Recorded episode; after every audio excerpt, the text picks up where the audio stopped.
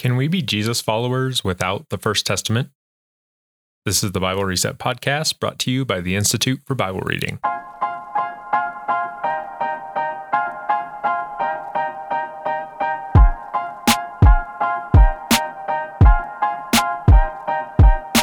Welcome to the show. I'm Alex Goodwin, not exactly here with Paul Kimnitty and Glenn Powell. I unfortunately wasn't able to join our team for this episode, so Paul and Glenn had the pleasure of interviewing Philip Yancey, who's a friend of ours and a member of our board of advisors. Philip is a best-selling author of more than 20 books, including award-winning titles like The Jesus I Never Knew and What's So Amazing About Grace. His most recent book is titled Where the Light Fell, and it's actually a memoir about his life growing up in the fundamentalist South. Philip likes to say it's kind of a prequel to all of his other books.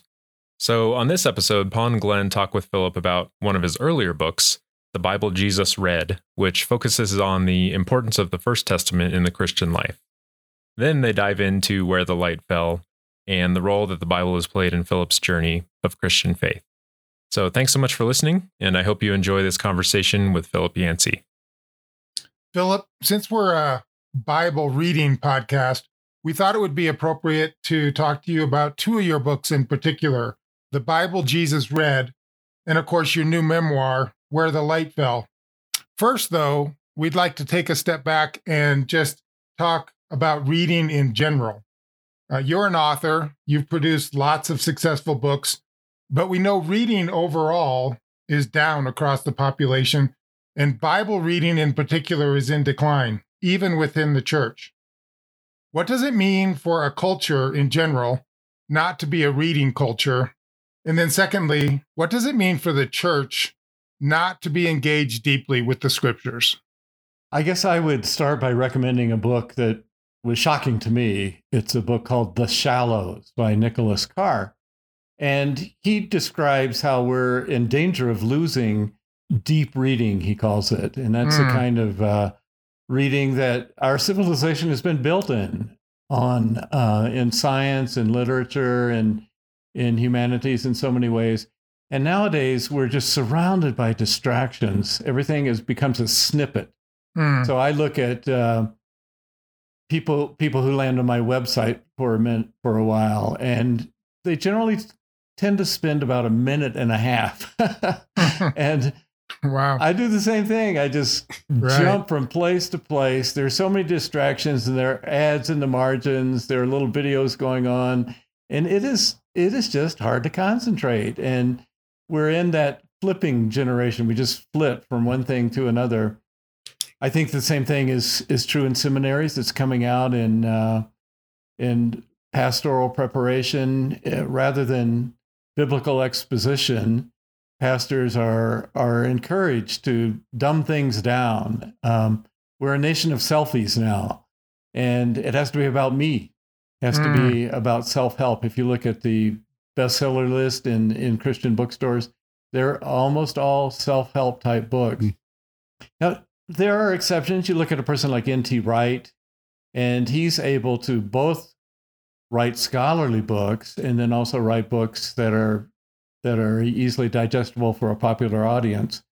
But one of them I read very recently was Paul, a biography, beautiful example of a scholar writing in a popular way, but it's several hundred pages. And I wonder how many people are actually going to pick it up. I wish they would. I enjoyed it, but it's a scary time. We just don't know where it's going to lead because scholarship has been based on that deep reading that is now a precious commodity.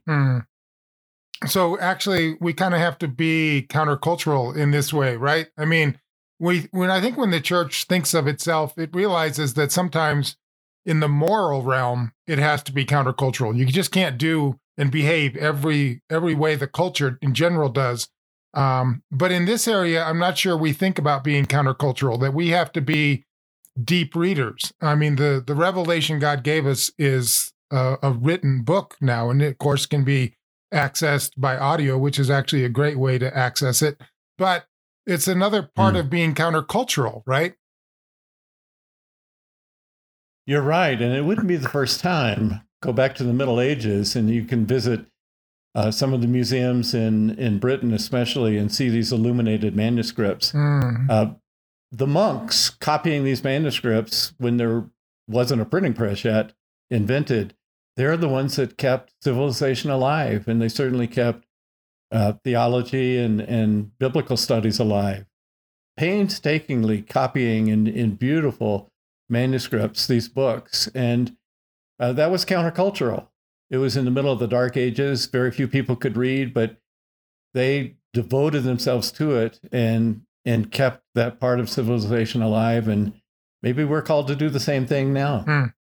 Yeah, I think we have a history of that in the church specifically, you know, around the area of literacy. So if you go back to the 2nd and 3rd century and you read that history, it was actually church fathers that were spearheading and championing the creation of a codex, you know, moving from scrolls to something that people could hold in their hands and something that would be more accessible. So the church took the lead there, and I think it begs the question whether or not the modern church could perhaps play a role in some way in this whole literacy field.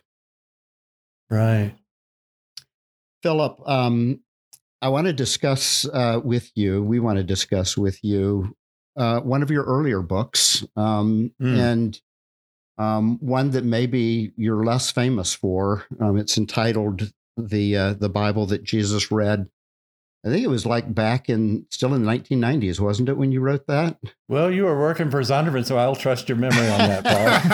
There you go. That's a good answer. I do. I think it was yeah, he throws it back to me. Yeah. I think it was in the late 1990s. But, you know, I love the title of this, and I must confess that the first time I read it, you know, I had to think twice. The Bible That Jesus Read, and of course, you know, it came to me, you know, pretty quickly that you were referring to what, you know, we call the First Testament.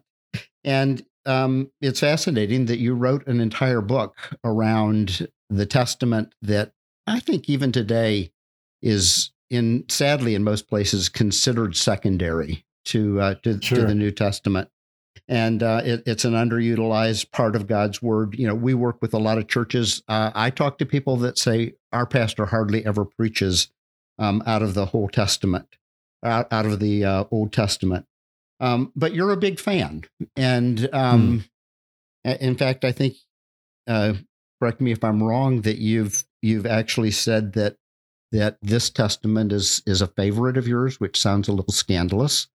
In spite of the fact that that it is riddled with its own scandal, and people who, you know, work in the area of apologetics say, "Oh my gosh, if we could somehow just uncouple the Old Testament, it would sure be easier to make the case for Christianity." But talk to us a little bit about your experience, why you love the First Testament, and the impact that the First Testament has had on you. Sure. I'll start with a saying that you may have heard before, kind of tongue-in-cheek, but the Reformers discovered the Old Testament, or the Hebrew Bible that you're talking about. The liberals discovered the Gospels. The evangelicals discovered the letters, and the charismatics discovered the Book of Acts. Wow. Yeah. You know, the church and different divisions in the church just gravitate to parts of the Bible, and the Bible has that breadth where you can do that. You know, you can focus. I remember I lived in Wheaton for about 8 years, Wheaton, Illinois, where Wheaton College is located, and there are a lot of churches there. And I remember driving around just looking at the sermon boards. You know, they would have the little sign out front on today's sermon is on Romans 8:28 or whatever. And almost all of them were taken from Paul's epistles. Almost all of them.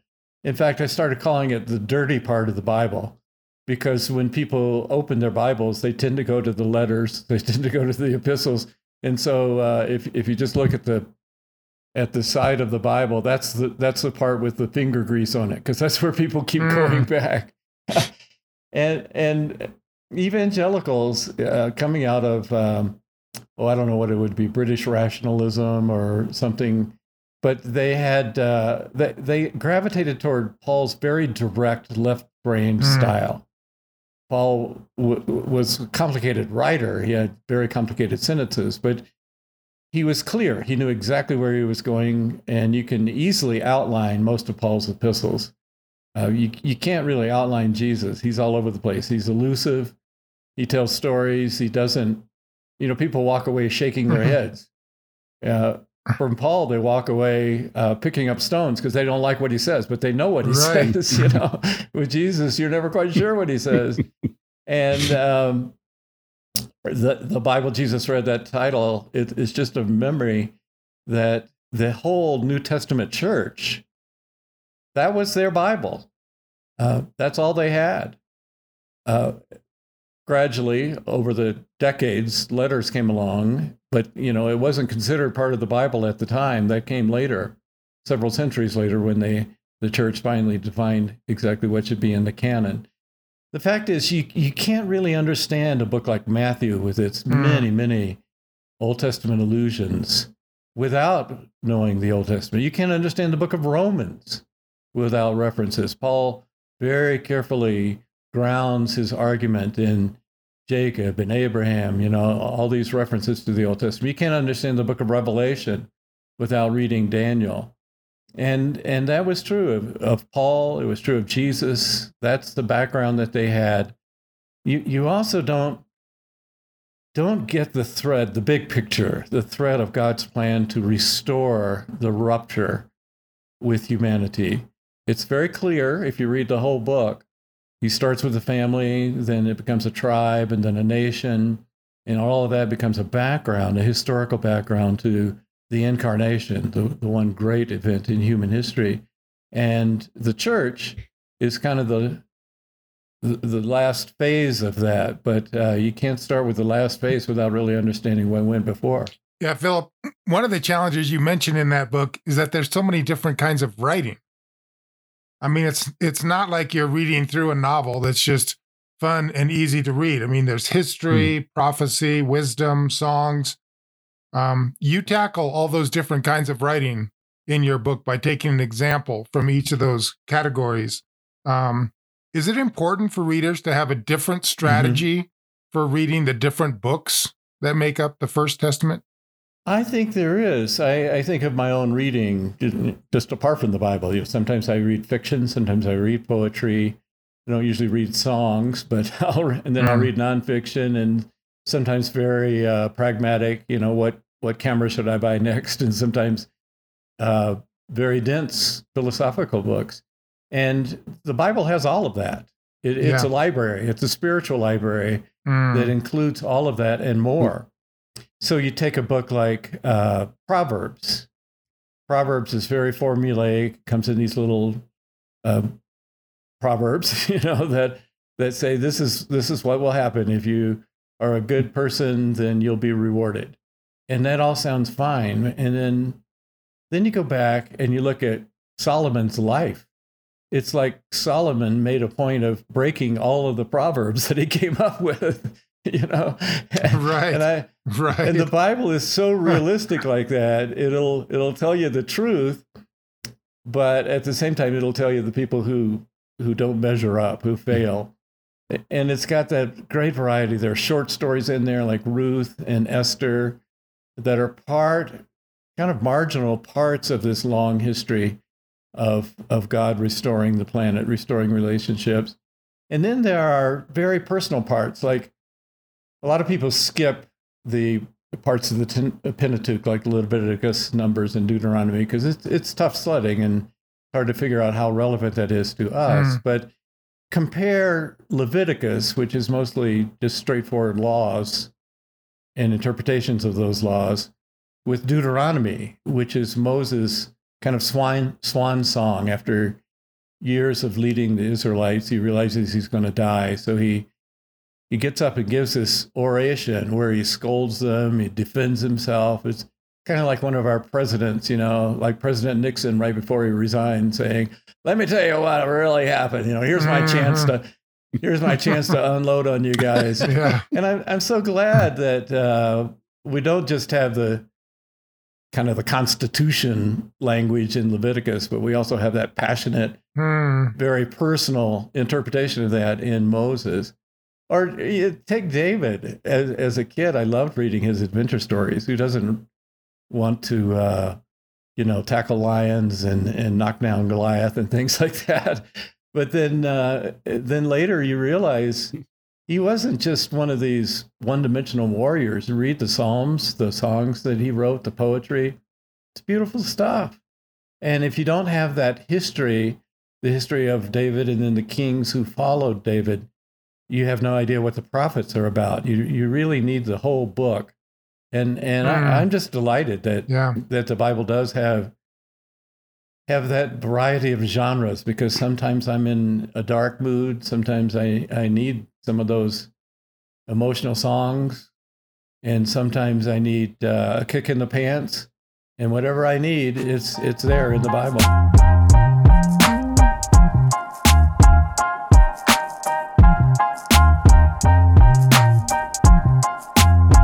You mentioned, Philip, that you didn't start off really loving the first part of the Bible, the Bible that Jesus read. But after going through it, and perhaps you can even talk about your experience with producing the student Bible, which forced you to go through the whole Bible. How did you come to love it? And do you think that it does something that the New Testament can't do? I do. I was put off by the Old Testament, as many people are, because there are some problem parts of it. There's a story of God's love, his contract or covenant with the children of Israel, but there's violence and genocide and racism. Ezra breaking up marriages of any Jews who were married to non-Jews. Tough stuff like that. But I learned to realize it's just an honest depiction of life. It's got family feuds and wars and all this stuff. And it doesn't claim that God approves of all of these things, but it's not a propaganda book. It says this is what happened, this is life. And there are a lot of things that I'm sure displease God that happened that are portrayed in the Old Testament. Things like, the Psalm 137, where the psalmist says against his enemies, "Oh, daughters of Babylon, if only I could take your babies and bash their heads against the wall." Man, that's pretty awful stuff. But as C.S. Lewis said, it's better to get it out in a poem like Psalm 137 than to actually do it. I mean, we've all been. Right. Frustrated by injustice, and you want to do something about it. But as Paul later reminds us, vengeance is God's, not ours. But it includes all of that. I mentioned in the I think it was in the preface to the book that I was writing it at a time when my father-in-law, so my wife's father, was in great health decline. He had a neuropathy, disease, and several other problems. And his life was just leeching away from him. And he was a devout man, had been a missionary. And after he died, his wife, my mother-in-law, gave me his spiral notebook where every day he wrote his spiritual journal. And I went through that page after page for a year and a half and found that there are only 2 times did he reference a passage from the New Testament. It was full of scriptural allusions and quotations because he knew the Bible well.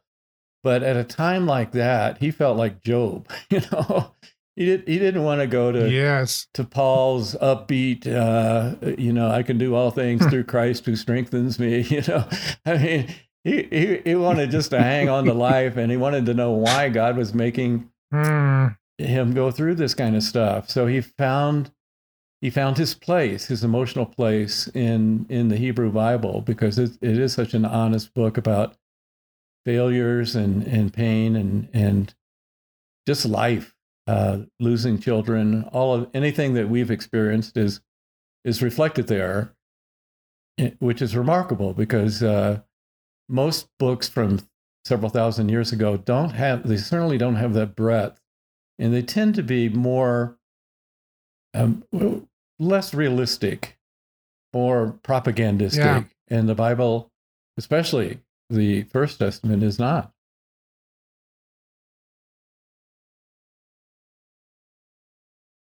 Yeah, how much poorer would this story be, and how much poorer would our stories be if in our ancestral lines there wasn't an Abraham and a Moses and a David? And, you know, what would we do without the Psalms? And then, you know, every good story begins kind of leading towards a climax. And Jesus is the climax of this story, but if people only, again, read the Jesus story, and we hear that all the time, you know, let's just read the Gospels, you know, spend 5 years in the Gospels, and then you'll understand what Christianity is all about. But it seems to us that we do need to begin with all of the longing that is kind of stored up in the First Testament. Yeah, and I used to argue with Tony Campolo, because he kept talking about red letter Christians, you know, you know, the black letters are important too. Let's not forget those black letters. Right. They give the context to the red letters, right? They that's where the full meaning came from. Yeah, that's great. Yeah.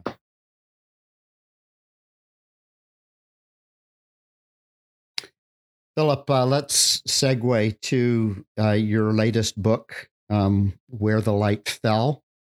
And you've positioned this as a memoir, and talk to us a little bit why you wanted to write a memoir in the first place. I'm assuming, as somebody who's read the book, and I will say to people who are wondering, it is a page turner, and at times it feels like a train wreck. It's interlaced with grace, which I know is one of your themes. But talk to us about why this was important, and the process for you, you know, in terms of writing it, and the impact that it's had on you. As a writer, I've for a long time wanted to capture the subculture that so many of us shared, that evangelical subculture of camps, summer camps and Sunday school and revival meetings and Bible readings and Christian books. You know, it really was a major influence on American culture. It's fading now, becoming more of a minority influence. But from the 1950s on, it was the most vital, certainly religious movement going on in the United States. Mainline denominations tended to be in decline. Catholic was holding steady, but the evangelical movement was just booming. And then, of course, that was transferred overseas as well. Well, I later realized that the slice of it I grew up in was pretty extreme. It was Southern fundamentalism. It had some heresies just right at the core. I didn't realize it at the time. When you're a kid, you grow up, you just believe everything the adults tell you. And then I had some unusual family situations as well. A father who died when I was just a year old because of a theological error, I'd have to say. And nowadays, I find I run into all sorts of people who are what's often called ex-evangelicals. Scholars estimate there may be 25 to 30 million of them in the United States. They grew up in that same subculture, but for some reason, either the way the church treated gay people or divorced people, or what kind of an anti-science view in the church, for whatever reason they left, and they still have kind of wistful memories, nostalgic memories about growing up, but they were wounded either by the church or by their family, and just tossed it away. In my story, in most cases, is more extreme than theirs. The wounds that I got from the church, because I was so saturated in it, were deeper, and some of the family situations were more toxic. But it's a story of hope. I remember a line I came across in a Dallas Willard book I think it was in Divine Conspiracy. He was talking about Romans 8:28, and he said a lot of people, when they read that, they think it says, if you love God, only good things will happen to you. It doesn't say that at all. It says all sorts of things, good, bad, and ugly, may happen, but God can use them all for his purposes. And Paul goes on to talk about the things that happened to him. And of course, they included snake bite, shipwreck, torture, prison, and execution. And then Dallas Willard gives this line. He says, for those who love God, nothing irredeemable can happen to you. And I love that line because it's exactly what the Bible promises. Nothing that cannot be redeemed. Our whole faith is based on the worst thing that could possibly happen in history, and that is the murder of God's son. But we now call that Good Friday. It was redeemed, and actually redeemed the whole planet, and then, of course, was put into a very different perspective by the resurrection. So I wanted to get my story out as a story of encouragement and hope. And I also found that a lot of things I was going through coming of age in the 1950s and 60s were coming around once again. You know, the divisions in our country, the political divisions, the protests on the street, the racism that's surfaced once again. I grew up in the middle of all that. And now here we are 40, 50 years later, kind of revisiting those same issues.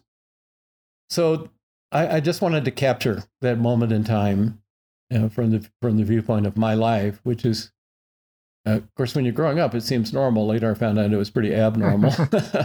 So, I wanted to capture that. And what I have found is that it sparks responses about the readers' lives. When people write me, they don't usually write about something I wrote about myself. They write about something that was triggered by reading my memoir in their own life. And of course, that's what a writer loves, that loop of making a connection with the reader. All right, well, this wraps up the first part of our conversation with Philip. And the good news is that you won't have to wait 2 weeks for the second part. I guess you could say we've got a little bit of Christmas spirit, so we're going to give you 2 episodes this week. So check your podcast app, and you should already see episode 38 in there, and if not, it'll be up shortly. This episode, as always, is brought to you by Changemakers, which is our community of donors who have pledged monthly gifts of any amount to help us change the way the world reads the Bible. If you've been thinking about joining Changemakers, now's actually a great time because we've had a generous donor offer to match a year's worth of donations from new Changemakers who sign up between now and December 31st. So if you sign up to give $20 a month, which would be $240 a year, your impact will actually be doubled to $480. $50 a month goes from $600 impact to a $1,200 impact, etc., etc. So if you're interested, you can take a deeper look at Changemakers and go ahead and sign up over at instituteforbiblereading.org/changemakers. And don't forget, the matching gift goes away on December 31st. That's going to do it for us this episode. Thanks so much for listening, and we'll see you on the next one.